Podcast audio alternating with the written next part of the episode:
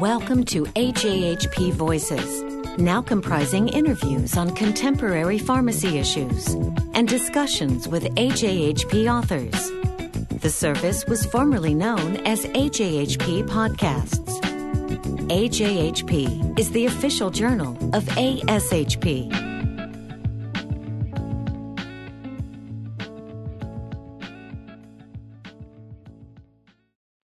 This is William Zellmer for AJHP Voices.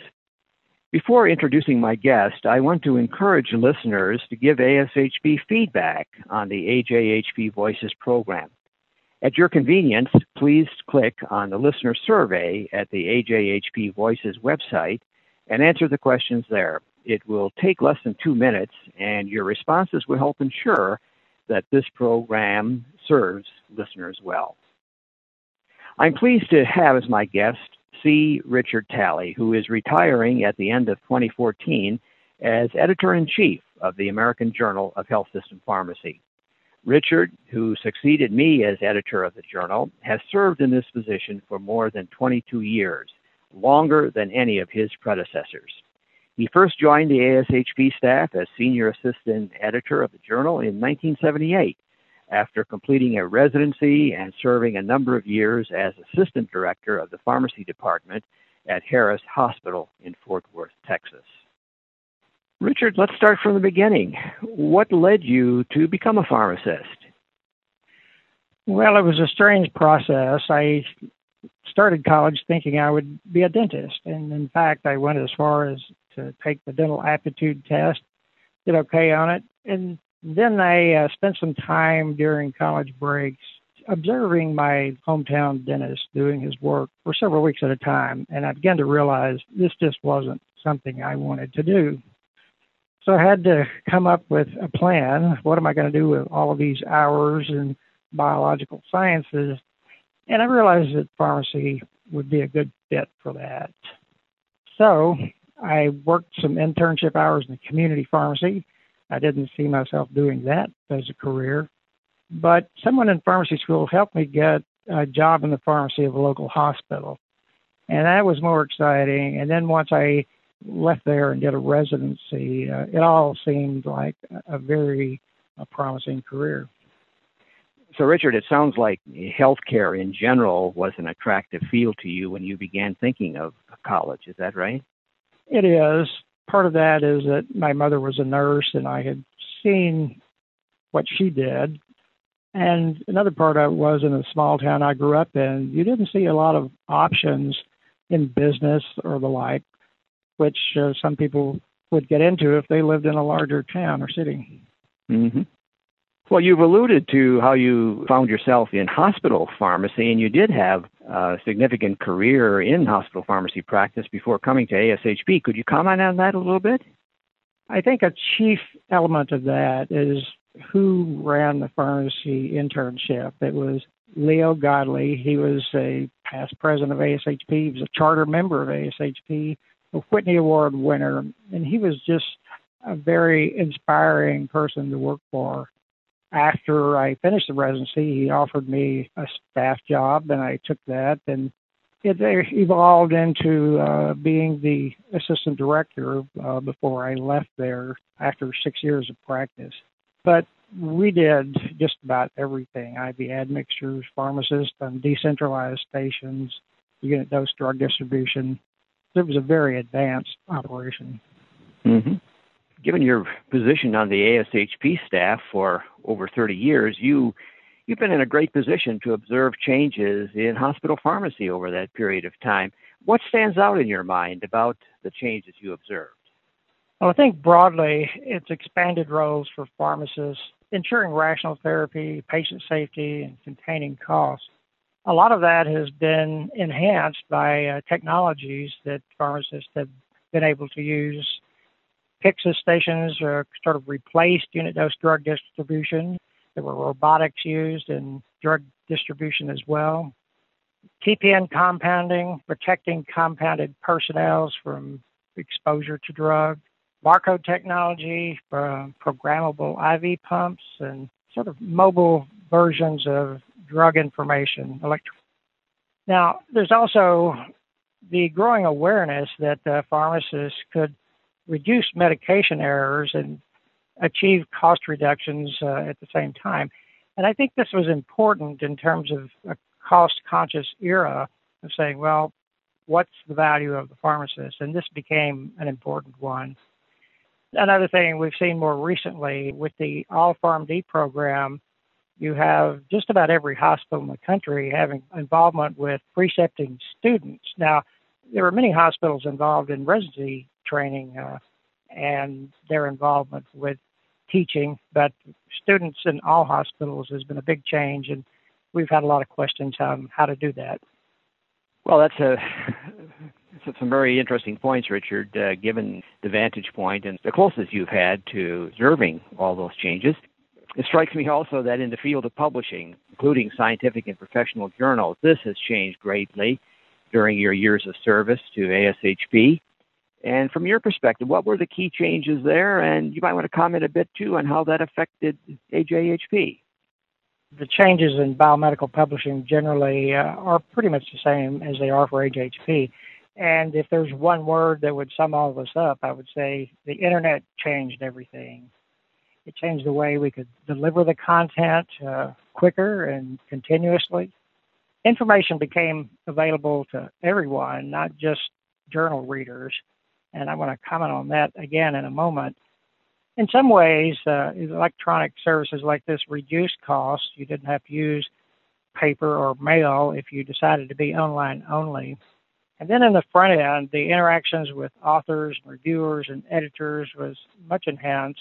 Then there were a slew of different electronic enhancements to journals online, such as video and audio and timelines and there will probably be a lot more changes there.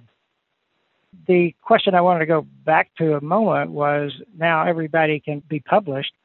And that sort of raises the question well, how does the user who's not familiar with, well, scientific literature per se, as opposed to information on the internet generally, I think there is still an awful lot of question about what's the validity of what I'm seeing on the internet and I think the answer to that is traditional publishers probably do a good job of maintaining the quality of that information.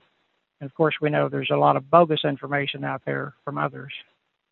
Well, AJHP has certainly had a rich history in the annals of pharmacy publishing, and this goes back in large part to the editorship in the formative years of the journal of Donald E. Francke. Did his legacy influence how you approach your responsibility as editor in chief? It certainly did. I met Don years before I came on the staff, and I was just impressed by his intelligence and the way he thought through things. Reading his editorials gave you the impression that he wanted pharmacists to practice in a very meaningful way, to get beyond drug distribution and do things that would provide a societal purpose for the profession. He thought pharmacists should do more with the knowledge that they had and that was an important point that I think we try to do with the journal today. He had great insight and vision, focused on pharmacy not only in this country but internationally, and that was an influence as well. Richard, as you reflect on your editorship, if I were to ask you uh, what two or three facets of your service are you particularly proud of, what would you put on that list? Well, I think you know that ASHP's membership is really diversified. We have all sorts of sections, and it seems to grow every year. New practitioners, students, informaticists, etc. So we have tried to put something for those people in the journal, specifically marked so that they would recognize it instantly as content, uh, hoping to reflect their interest. Another issue that I've been involved with quite a while is advocating for expanded use of technology, not only in the capture of keystrokes, but certainly all the enhancements to the journal that you can do online, which require some study to figure out which are the best ones, what, what can we afford. And then a third issue would be in a court case, we were sued for defaming a product, and we went to court over this, and it ended up uh, the court saying that, well, journal editors and authors and reviewers actually do have a right to say what they think. They can be candid in their concerns about products and not have to worry about being sued just because they said something that the manufacturer wished they wouldn't say. And I think this is something that's valuable throughout biomedical publishing. Richard, your friends know that you have a great passion for reading and studying American and English literature. Could you just comment on that interest of yours? And I guess I'm also interested in knowing whether that has influenced in some way your work on AJHP. Well, I have read a lot in my life, and I continue to do that. I think the broadest perspective on that is the best novels sort of expand human understanding and perhaps even empathy for people different from ourselves. That broadly helps me be more compassionate with coworkers and authors. In terms of how that's affected my career, people have asked me, How did you prepare for this job? And I said, Well, I've read an awful lot, maybe millions of very well constructed sentences. And I think that helps me create my own and recognize that in others and, and help them write clearer. Well, Richard, as you um, leave this position as editor in chief and move to a new phase of your life, I'm certain you've got some thoughts about what lies in the future for AJHP. What are your hopes for the future of the journal? I hope that the journal will continue to try to attract the very best writing and research in pharmacy. Many pharmacists are now doing work with physicians, and I'm seeing some of the articles that come out of that work being published in medical journals rather than pharmacy. And I'd like to see us maintain some method of attracting, perhaps enhancing the attractiveness of the journal for authors of that sort. And then to continue to enhance the product with the most useful and engaging electronic enhancements. Some of those are expensive, so that will be a challenge as well.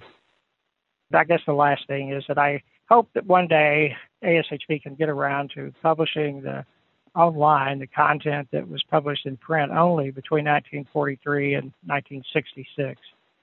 Right now, it's only in paper form. Richard, what about your personal plans for retirement? What do you uh, see occupying your time in the years ahead? Well, travel has certainly been an interest of mine. Uh, I hope that my wife and I can travel in the United States and abroad, see more of the world. Reading is another thing I would like to spend more time with. Uh, going beyond just reading and getting into studying, I can imagine perhaps taking some college courses in literature sort of get a deeper understanding of what the author was saying when he wrote what he wrote. And then, of course, my wife and sons will uh, have ideas for me that uh, I don't even know yet. well, thank you, Richard, on a number of levels. First of all, for taking time for this interview, which I appreciate very much. I know listeners will be quite interested in uh, your reflections. Thank you for your outstanding service to ASHP and best wishes to you for your retirement. Well, thanks for those comments, Bill. It's really been an amazing adventure to be part of this for so long. Before signing off, I want to again encourage listeners to give ASHP feedback on the AJHP Voices program, including suggestions for future topics in the series. Please go to the AJHP Voices website and click on the listener survey. Your input will be much appreciated. That concludes this interview. For more information about AJHP, please visit www.ajhp.org.